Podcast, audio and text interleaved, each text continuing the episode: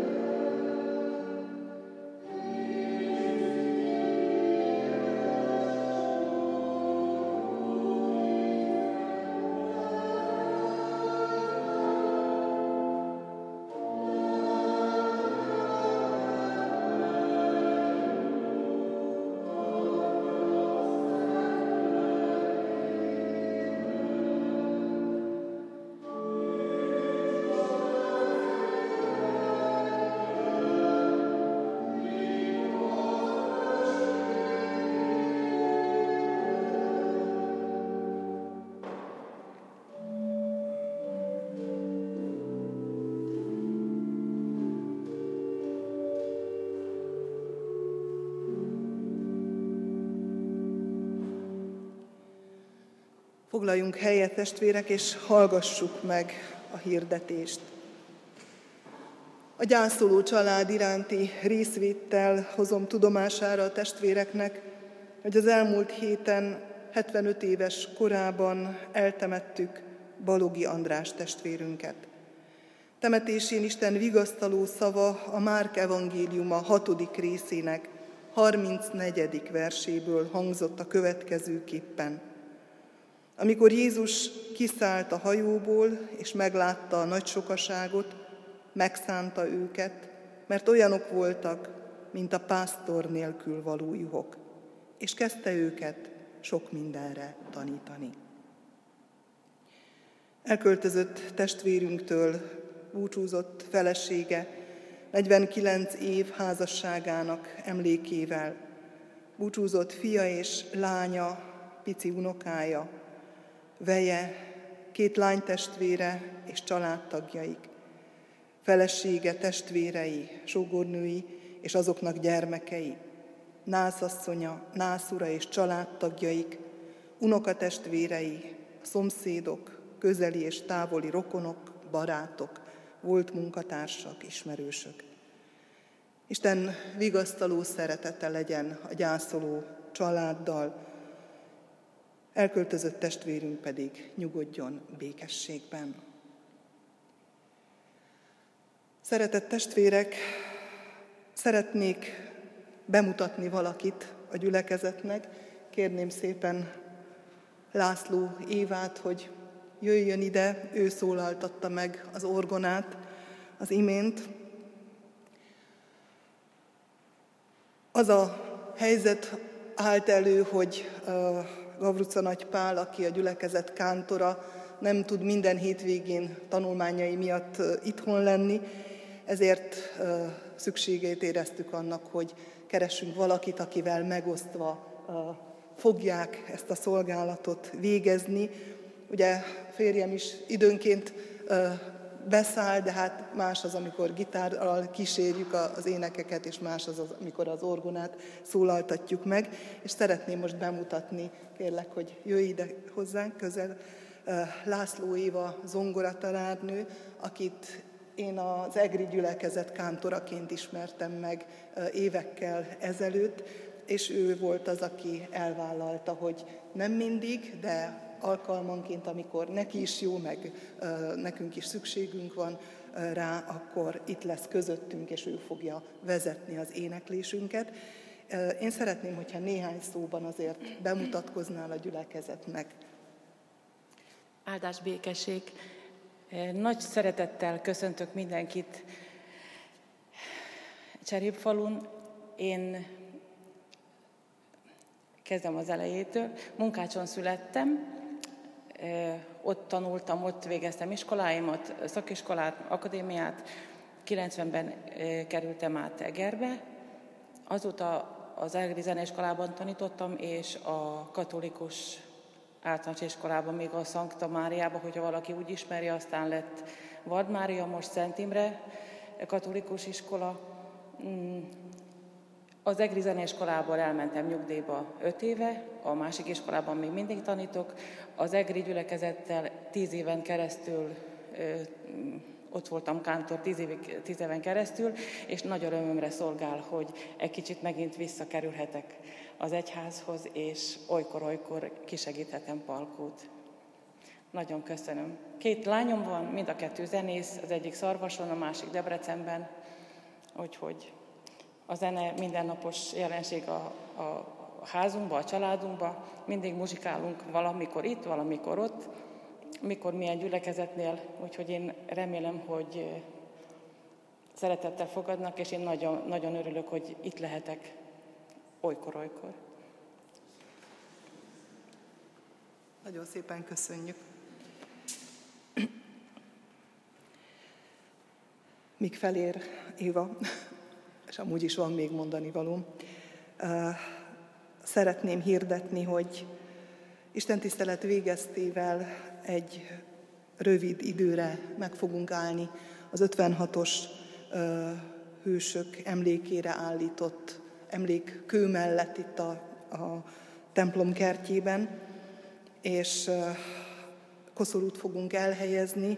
Mizser László alpolgármester az önkormányzat nevében, és fog néhány szót szólni a, a kertben az összegyűltekhez.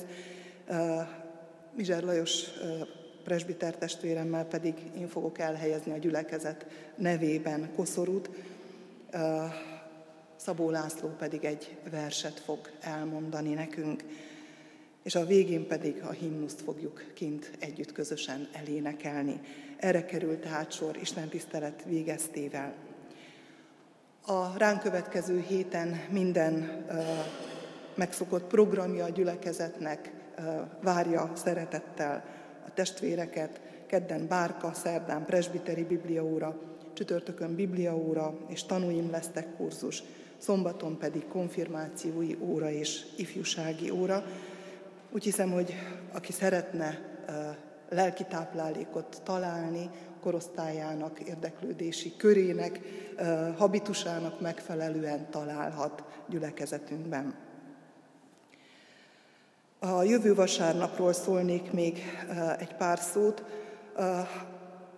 Október 31-éhez legközelebb álló vasárnap lesz ekkor fogunk a reformációra emlékezni, illetve ekkor lesz annak a helye, hogy a presbiter jelöltséget elfogadó testvéreknek a nevét bejelentjük, illetve azokat, akik most indulnának először, vagy hosszabb idő óta először, azok, azok néhány szóban elmondják, hogy miért is vállalták a jelöltséget a presbiteri tisztségre. Legyünk itt minél többen, és kövessük figyelemmel mindazt, amit majd mondanak nekünk. Illetve készüljünk úgy, hogy a jövő vasárnapi perselyes adomány az a Sziget Szentmártoni és Szigetújfalui missziói közösség templom építésére lesz felajánlva a zsinat által meghatározott módon. Próbáljunk segíteni nálunk kisebb és talán nem olyan tehetős gyülekezeteknek. Több hirdetni valóm nincs, Isten legyen gyülekezetünk, őriző pásztora, Isten áldása legyen közöttünk, illetve szeretném még az elmúlt héten kapott adományokat megköszönni. Köszönjük a perselyes felajánlást, köszönjük a név nélkül felajánlott 5000 forintos adományt, valamint Balogi Andrásnénak elhunyt férje emlékére 10.000 forintos felajánlását. Isten áldja meg az adakozókat, életüket, adományukat. Folytassuk Isten tiszteletünket énekszóval, a 750. számú énekünknek első, második és harmadik versét fogjuk énekelni.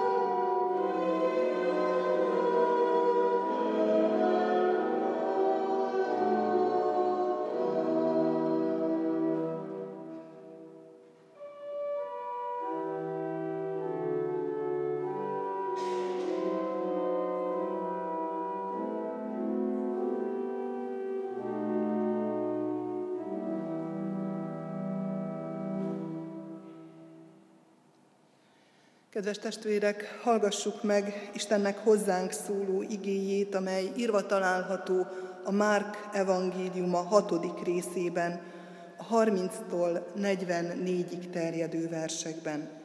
Hogy Istennek igéje miképpen szól hozzánk a Márk evangéliuma hatodik részéből, alázatos lélekkel hallgassuk helyünkön maradva.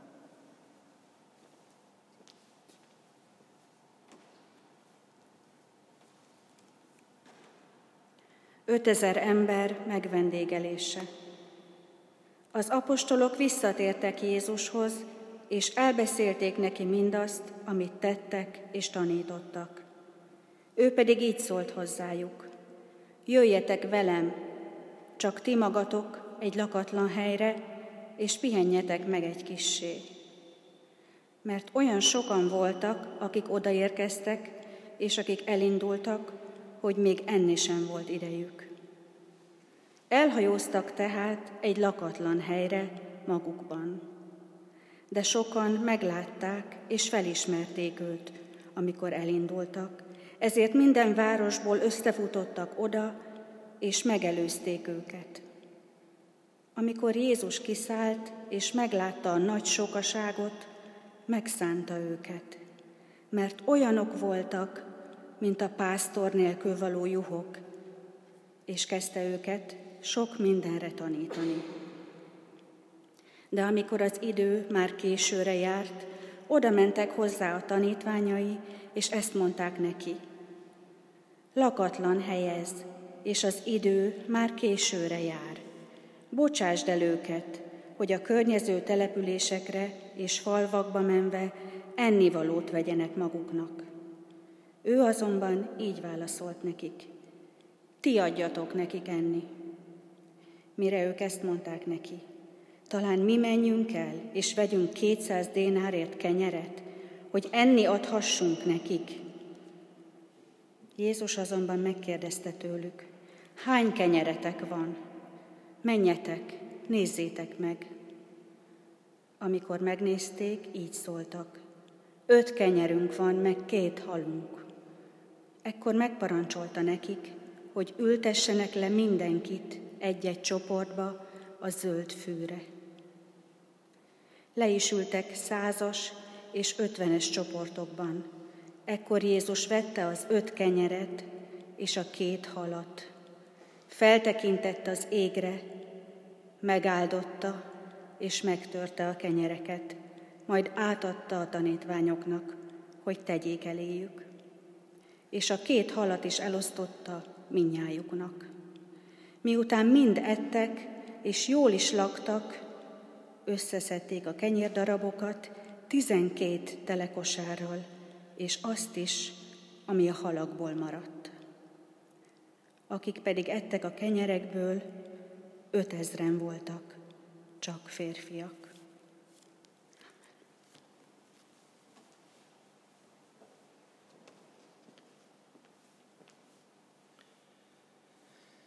Istennek beszéde lakozzon közöttünk gazdagon, hogy mi sok és áldott gyümölcsöt teremjünk az ő dicsőségére. Ezért most imádkozzunk.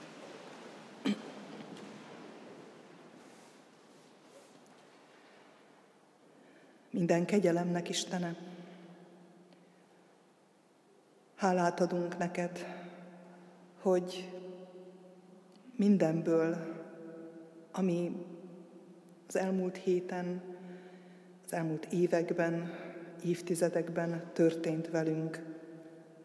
Úgy vezettél ki, hogy itt lehetünk a Te hajlékodban, a Te jelenlétedben. Nincs hová mennünk. Ez a hely, a veled való közösség helye, az élet forrásának a helye számunkra. Köszönjük, hogy hívtál. Köszönjük, hogy nem mehettünk máshová. Köszönjük, hogy ez a forrás táplálni szeretne minket. Táplálni a lelkünket, és táplálni a testünket. Táplálni a gondolatainkat, táplálni a reménységünket, Kérünk, hogy világosítsd meg előttünk azt az utat, amelyre rá kell lépnünk, hogy a veled való találkozásban maradhassunk, hogy veled mehessünk haza is, hogy téged hordozhassunk a hétköznapokban, a probléma megoldásainkban. Így kérünk, hogy szóld most közöttünk a te megtartó beszédedet, hogy erővé, hogy bátorsággá, hogy reménységé váljon nekünk. Amen. Készüljünk testvéreim az ige hallgatására. A 841. számú énekünk első és második versét énekeljük. A konfirmandusokat pedig majd kérem, hogy az ének alatt menjenek a gyermekfoglalkozásra.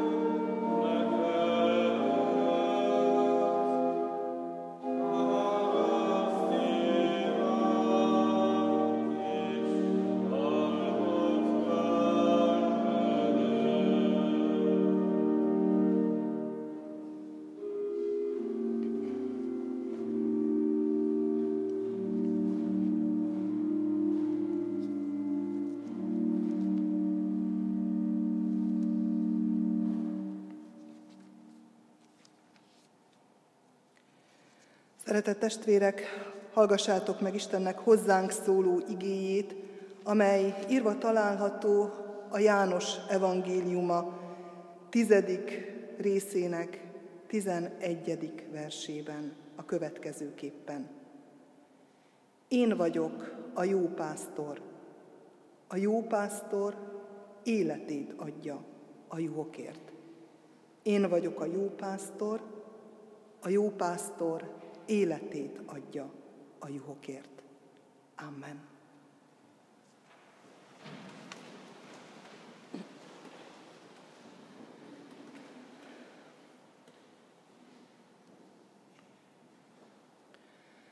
Szeretett testvérek, játszunk el egy kicsit a számokkal.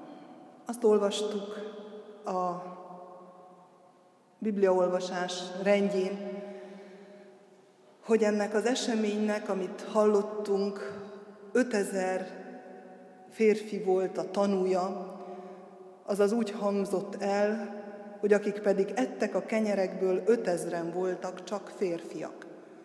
És ez feltételezi, hiszen szinte elképzelhetetlen, hogy 5000 férfi ö, otthagyva családot, azt mondanánk ma csapott papot, elmegy Jézus után. Mentek a családtagok, mentek a feleségek, mentek a gyermekek, az idősek, a fiatalok együtt, és ha csak nagyon realistán számolunk, akkor is legalább háromszor annyian voltak. Legalább 15 ezer emberrel kell számolni. Ha belegondolunk, akkor 15 cserép falunyi nép, aki ott gyülekezik, vár, megy Jézus után, arra vágyik, hogy találkozzon vele, hogy hallja őt, hogy valamit kapjon, és hát mikor akar az ember valamit kapni, amikor valamilyen hiánya van, amikor valami úgy érzi, hogy hiányzik az életéből. Ha kicsit magunk elé képzeljük ezt a sok-sok embert, és még teszünk egy lépést a képzeletünkbe, és magunkat is oda képzeljük, akkor már egészen más az, amit olvastunk. Ki volnék én ott, ebben a nagy tömegben? Ki vagyok én, amikor olvasom ezt a történetet? Egy vagyok a tanítványok közül. Azok közül a tanítványok közül, akik lehet, hogy éppen lelkesek, alig várták már, hogy Jézussal újra találkozzanak, hogy elmondják azt, amit történt velük, azt, ahogyan fogadták őket, amikor beszéltek róla, beszéltek az Isten országáról. De az is lehet, hogy egy fáradt tanítvány vagyok, aki lehet, hogy megkeseredett, mert kudarcok érték. Lehet, hogy annyi visszautasítást kapott, lehet, hogy kiégett, milyen divatos szó ez manapság. De nem azért, mert olyan jó, hanem azért, mert olyan sok embert terhel a kiégés, olyan sok embert veszélyeztet, és veszélyezteti a tanítványokat is olykor-olykor.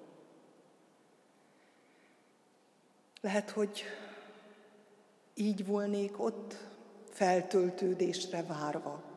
Várva, hogy hogyan veszi el mindazt az űrt, azt a hiányt, azt a fájdalmat, azt a kiégést, amit élek, amit megéreztem, vagy érzek, ki tudja, lehet, hogy évtizedek óta. De az is lehet, hogy csupán csak egy vagyok a tömegből, aki kíváncsi Jézusra, lehet, hogy valakitől hallottam róla, az is lehet, hogy csodálkozó emberként vagyok ott, az is lehet, hogy cinikusan vagyok ott. Na lássam, mit tud ez a tanító, mást, mint a másik tanító.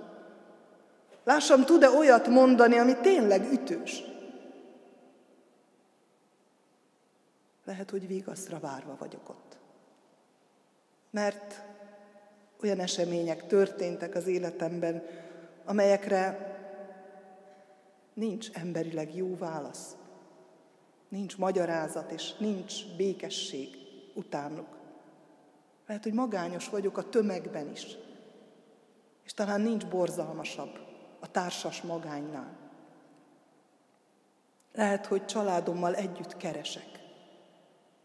Keresek valamit, valakit, aki helyre billenti az egyensúlyomat, a reménységemet, a békességemet. Lehet, hogy egyszerűen csak sodródom, elvitt az a nagy áradat. Nem akartam menni, de mégis beszippantott. És most ott vagyok, és bármelyik is lehetnék ez, ezek közül, egy dolog közös ezekben az emberekben, Mégpedig az, hogy mindenki Jézusra kíváncsi, mindenki ráfigyel, és körülötte szerveződik ez a társaság, ez a tömeg. És meglátjuk, hogy a végén ez a mondhatni szedett-vetett társaság közösség lesz.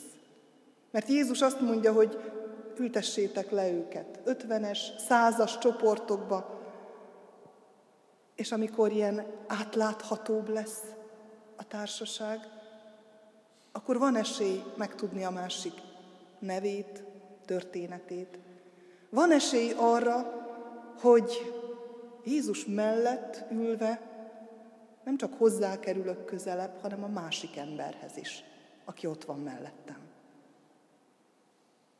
Ráfigyelve, mit láttak meg ezek az emberek? Ráfigyelve, mit látunk ma mi is? Akárha ezen a történeten keresztül próbáljuk látni Jézust. Én azt mondanám első sorban, hogy azt látják, hogy Jézus hiteles. Hiteles, ami azt jelenti, azt teszi, amit mond. Tudjuk, hogy mekkora kincs ez a mai világban. Van, hogy embereknek tesszük a szépet, mondjuk azt, amit hallani akarnak, és aztán gondoljuk, amit gondolunk, és teszünk egészen mást. Jézus egyáltalán nem ilyen. Jézus szereti Istent, és állandóan rajta tartja a tekintetét, és közben szüntelenül az ember iránti szeretetben mozdul meg. Úgy szereti Istent, hogy közben nem sérti vele meg az embert. Olyan rossz tapasztalatunk van ebben. Vannak, akik nagyon szeretik az Istent, és közben szét durnak maguk körül mindent. És ez nem Isten szerinti. Nem azt teszik, amit mondanak. Jézus ezzel szöges ellentétben van, és ebben utat is mutat nekünk. Mire gondolok? Istenes csendre és nyugalomra hívja a tanítványokat, akik megfáradtak, akiknek arra van szükségük, hogy egy kicsit megnyugodjanak az Istennel való csöndben, imádságban. Tudjuk, hogy Jézus is nagyon sokszor elvonult azért, hogy imádkozzon, hogy töltekezzen, hogy csak ő és az Isten legyenek együtt. Nagy szüksége van az embernek az ilyen csendekre, az ilyen nyugalomra. De azt is látjuk ebben a történetben, hogy az emberért hagyja magát kimozdítani ebből a tervéből, ebből a szándékából, az Istenes csend utáni vágyából. Talán nem túlzás idehozni Pál leveléből, az Efézusi levélből azt a párhuzamot, amikor azt mondja az apostol Jézusról, hogy aki Isten formájában lévén nem tekintette zsákmánynak, hogy ő egyölnő Istennel, hanem megüresítette önmagát, szolgai formát vett fel, emberekhez hasonlóvá lett, és emberként élt. Istennel egyenlő volt. Szerette az Istennel való közösséget, nincs annál jobb. Ki akarná otthagyni? De mivel szereti az embert, ott hagyja, emberré lesz, megüresíti magát, kiüresíti magát, és hasonlóvá lesz hozzánk. Fölveszi ami korlátok közé zárt emberlétünket, annak minden nyavajájával, fájdalmával, és jár ezen az úton. És az érem másik oldala az, hogy úgy szereti az embert, hogy közben nem sérti meg vele az Istent. És erre is találunk példát. Szeretjük az embert, próbáljuk szeretni, Sokszor túl szeretjük, vagy nem bölcsen szeretjük, és hátat fordítunk az Istennek, akitől tanulhatnánk a bölcs szeretetet. Ember szeretete a legnagyobb bizonyosságává válik az Isten iránti szeretetének. Mert ebben a felolvasott Efézusi versben úgy folytatja, megalázta magát, és engedelmes volt mind halálig, mégpedig a kereszt halálig. Úgy szereti az embert, hogy az életét adja, és engedelmes ebben az Isten iránt. Azért, hogy az Isten akarata beteljesedjen. És jogos lehet a kérdés, de hát mi az Isten akarata? Hiszen nem hiszem, hogy van ember a Földön, aki föl ne tenné magában, mit akar az Isten velem, nekem. Nem akarom leegyszerűsíteni túlságosan a kérdést, de úgy hiszem, az Isten azt akarja, hogy hazataláljunk hozzá. Emlékezzünk a tékozló fiú példázatára. Megengedi, hogy elmenjen a szeretett fia. Megengedi, hogy elverje a vagyon ráeső részét. Megengedi, hogy a disznók vájújánál epekedjen. Megengedi, hogy hiányt szenvedjen és érezzen, és talán pont ezen az úton tapasztalja meg azt, hogy nem vagyok jó helyen. Mert fájdalmam van, mert hiányaim vannak, mert üres az életem. És nem akar mást az atya, csak azt, hogy hazatérjen a fia, és amikor hazatér, akkor ott áll a kapuban, és elé szalad, és nem kérdez semmit, és nem vár semmit, egyszerűen megöleli, bevezeti, ünnepet szervez, és otthont ad az ő otthonában. És azt akarja az Isten, hogy mi hazataláljunk, hogy otthon legyünk vele és nála. Úgy, ahogy az édenben otthon voltunk, harmóniában az Istennel, úgy szeretné visszaadni számunkra ezt a harmóniát. De hogyan teszi ezt? Lássuk, mit tesz Isten ennek érdekében.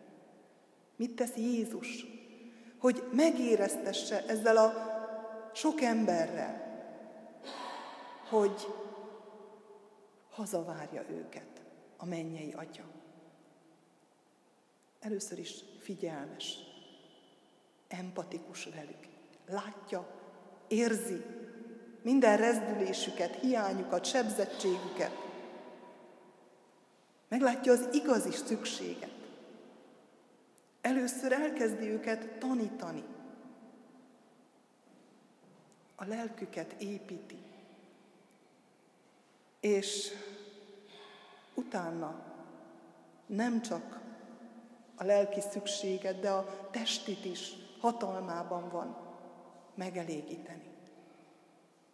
Jézus egy helyen azt mondja, keressétek először az Isten országát és az ő igazságát, és minden egyéb megadatik nektek. Meglátja őket, és olyannak látja őket, mint a pásztor nélkül való juhok. Ott abban a társadalomban nagyon jól tudták, hogy milyen sors vár a pásztor nélkül való juhokra. A sodródás, az irányvesztés, a védelem nélküliség, a szétszéledésre ítéltség, az elmagányosodás, az összetartó erő nélkül tulajdonképpen a pusztulás. És ő ezt látja ezeken az embereken,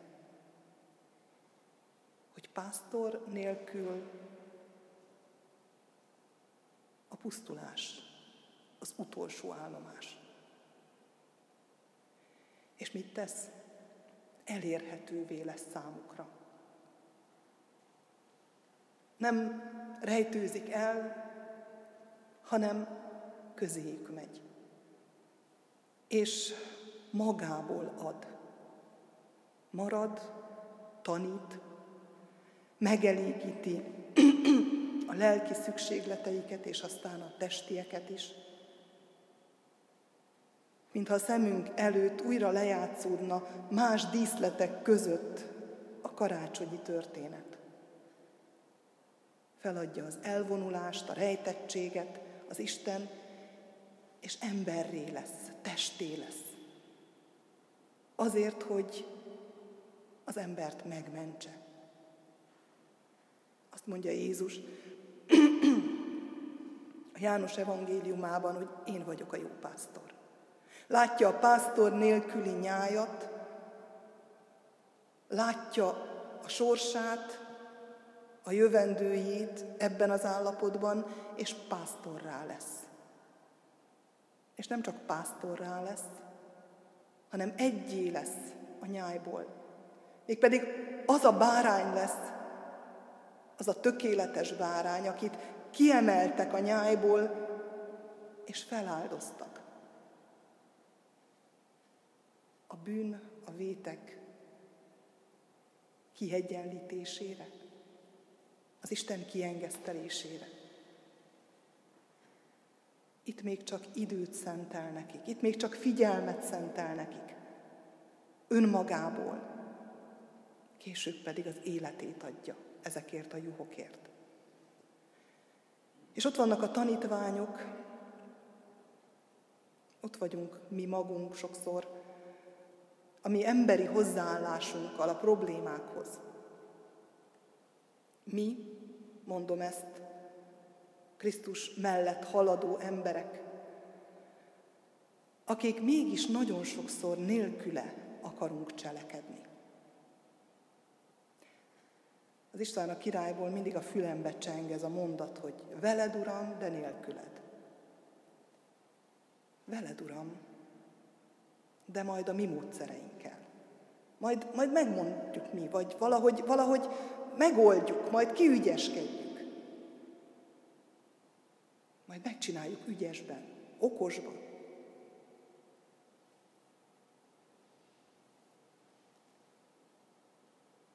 Jézus mást mutat, mást, más felé vezeti ezeket a tanítványokat. Látják a problémát, és ösztönből megpróbálják, megfuttatják a gondolatukban, hogy hogyan lehetne ezt emberileg megoldani. Azt mondja Jézus, hogy adjatok nekik ti enni. Mert igenis lehet a ti feladatotok az, hogy ti, akik velem jártok, az emberek szükségleteit fölvállaljátok. De hogyan? Azt mondják a tanítványok, hogy 200 dénár áru kenyér nem volna elég ezeknek. 200 dénár az 200 napszám. Ha a mostani árakkal számolunk, akkor körülbelül 3 millió forintnyi kenyér kéne ennek a tömegnek. Hát honnan vegyünk 3 millió forintot? Van, akinek a bankszámláján soha nem is volt ennyi. Nem, hogy ott, kinn a mezőn. És marad a tanítvány, marad az ember, az emberi probléma megoldásba bele csavarodva, és Jézus egy másik utat mutat.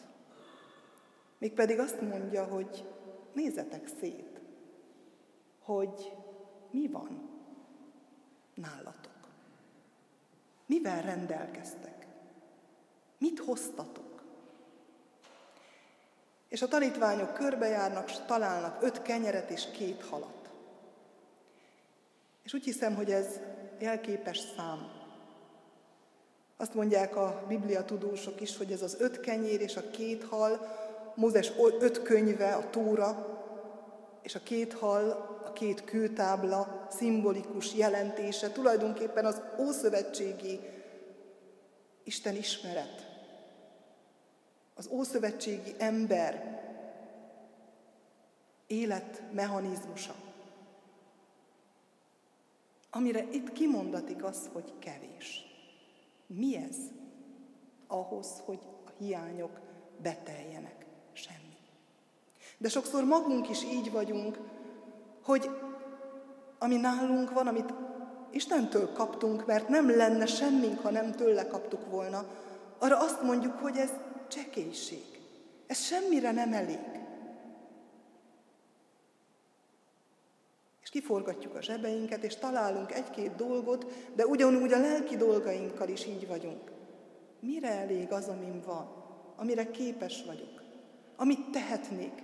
Á, semmire. És visszaülök a helyemre, és nem teszek semmit. És valóban kevés. Mert Mózes öt könyve nem oldja meg az ember problémáját, és nem ad megváltást. És még a tíz parancsolat sem ad megváltást. Egyedül Krisztuson keresztül működik ez a történet. Hozzátok ide, amitek van. És olyan csodálatos, hogy Jézus azt, amit kap tőlük, ami az emberé, ami rendelkezésünkre áll, amit birtokolunk, azt a kezébe veszi, az ég felé emeli, hálát ad, az Istennel osztja meg,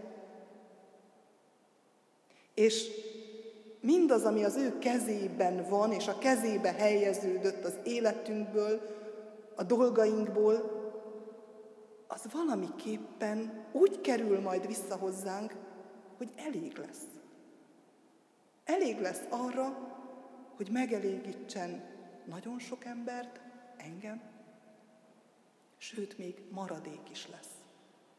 Semmi hiány, a bőség állapota. És ha egymás mellé teszünk két mondatot, akkor hátborzongató igazságot fedezhetünk föl. Az ötezer ember megvendégelésénél azt olvassuk, feltekintett az égre, megáldotta és megtörte a kenyereket, a kereszten pedig ezt olvassuk. Ekkor Jézus hangosan felkiáltott, Atyám, a te kezedbe teszem le a lelkemet. És ezt mondva meghalt. Jézus is ezt tette.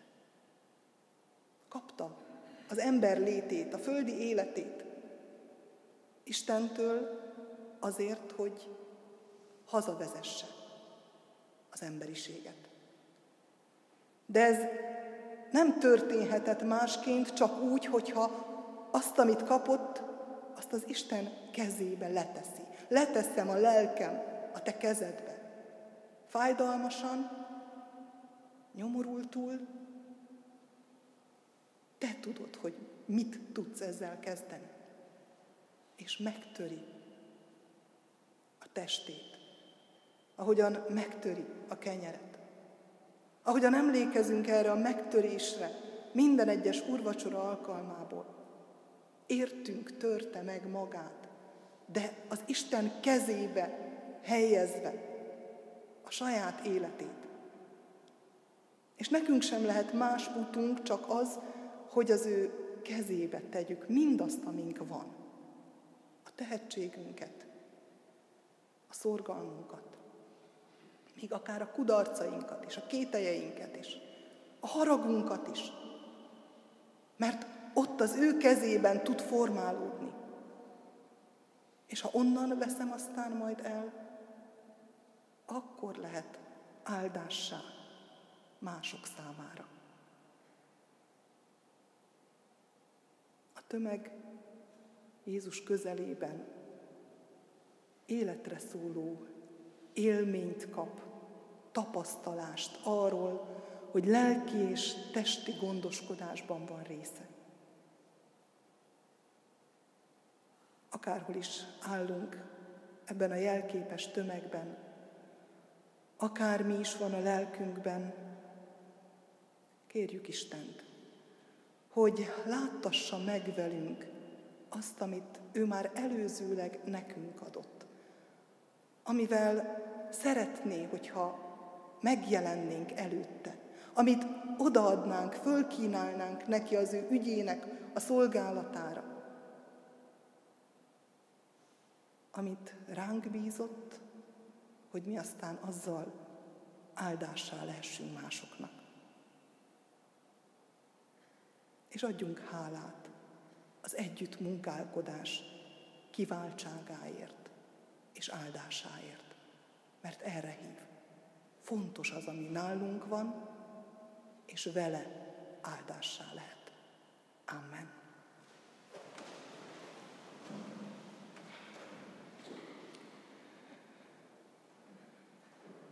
Mindenható, felséges Urunk, köszönjük, hogy Krisztusban olyan közel jöttél hozzánk, hogy tudhatjuk, látsz minket, ismersz minket, ismered a fájdalmainkat, a kérdéseinket, és általa olyan példát mutattál, amelyet követve egyre közelebb érhetünk hozzád. Kérlek, mutasd meg mindazt, amit nekem adtál, nekünk adtál, mindazt, amit ránk bíztál, mindazt, amivel azt szeretnéd, hogy műveljük, hogy őrizzük a környezetünket, amivel szolgálhatunk ebben a világban, családunk körében, szeretteink körében. Mert olyan szomjas ez a világ, olyan éhes, olyan sok hiánya van, és vele együtt nekünk is. Kérünk, hogy taníts minket úgy számlálni a napjainkat, hogy bölcs szívhez jussunk, hogy megálljunk előtted, hogy veled akarjunk majd tovább menni az úton. Urunk, most ide hozzuk, elét hozzuk a betegségeinket és a betegeket. A te kezedbe tesszük őket, te formáld az ő életüket, te adj nekik gyógyulást, te mutass nekik utat, vagy adj nekik türelmet, ha a betegséggel kell folytatniuk útjukat. Ide hozzuk hozzád a gyászolókat, azt a családot, aki szerettét kísérte el utolsó földi útján az elmúlt héten. Ide hozzuk az ő gyászukat, fájdalmukat, hiányukat, kérdéseiket, vedd a kezedbe őket, formáld, gyógyítsd. Urunk, eléd visszük gyülekezetünket, ennek a gyülekezetnek minden egyes tagját. Eléd visszük hitünket, te gyarapítsd, te növezd, te tett termékenyé. Légy közöttünk, áldj meg mindannyiunkat. Áld meg szeretteinket, közelben és távolban egyaránt. Amen. Mi atyánk, aki a mennyekben vagy, szenteltessék meg a te neved. Jöjjön el a te országod, legyen meg a te akaratod, amint a mennyben, úgy a földön is. Minden napi kenyerünket add meg nekünk ma, és bocsásd meg védkeinket, miképpen mi is megbocsátunk az ellenünk védkezőknek. És ne vigy minket kísértésbe, de szabadíts meg a gonosztól, mert tiéd az ország, a hatalom és a dicsőség, mind örökké. Amen. Istennek népe, az Úr áldjon és őrizzen meg titeket. Világosítsa meg az Úr az ő orcáját rajtatok, és könyörüljön rajtatok. Fordítsa az Úr az ő orcáját, tireátok, és adjon néktek békességet. Amen. Foglaljunk helyet, testvérek, és a 809. számú énekünket, mind az öt versét énekeljük.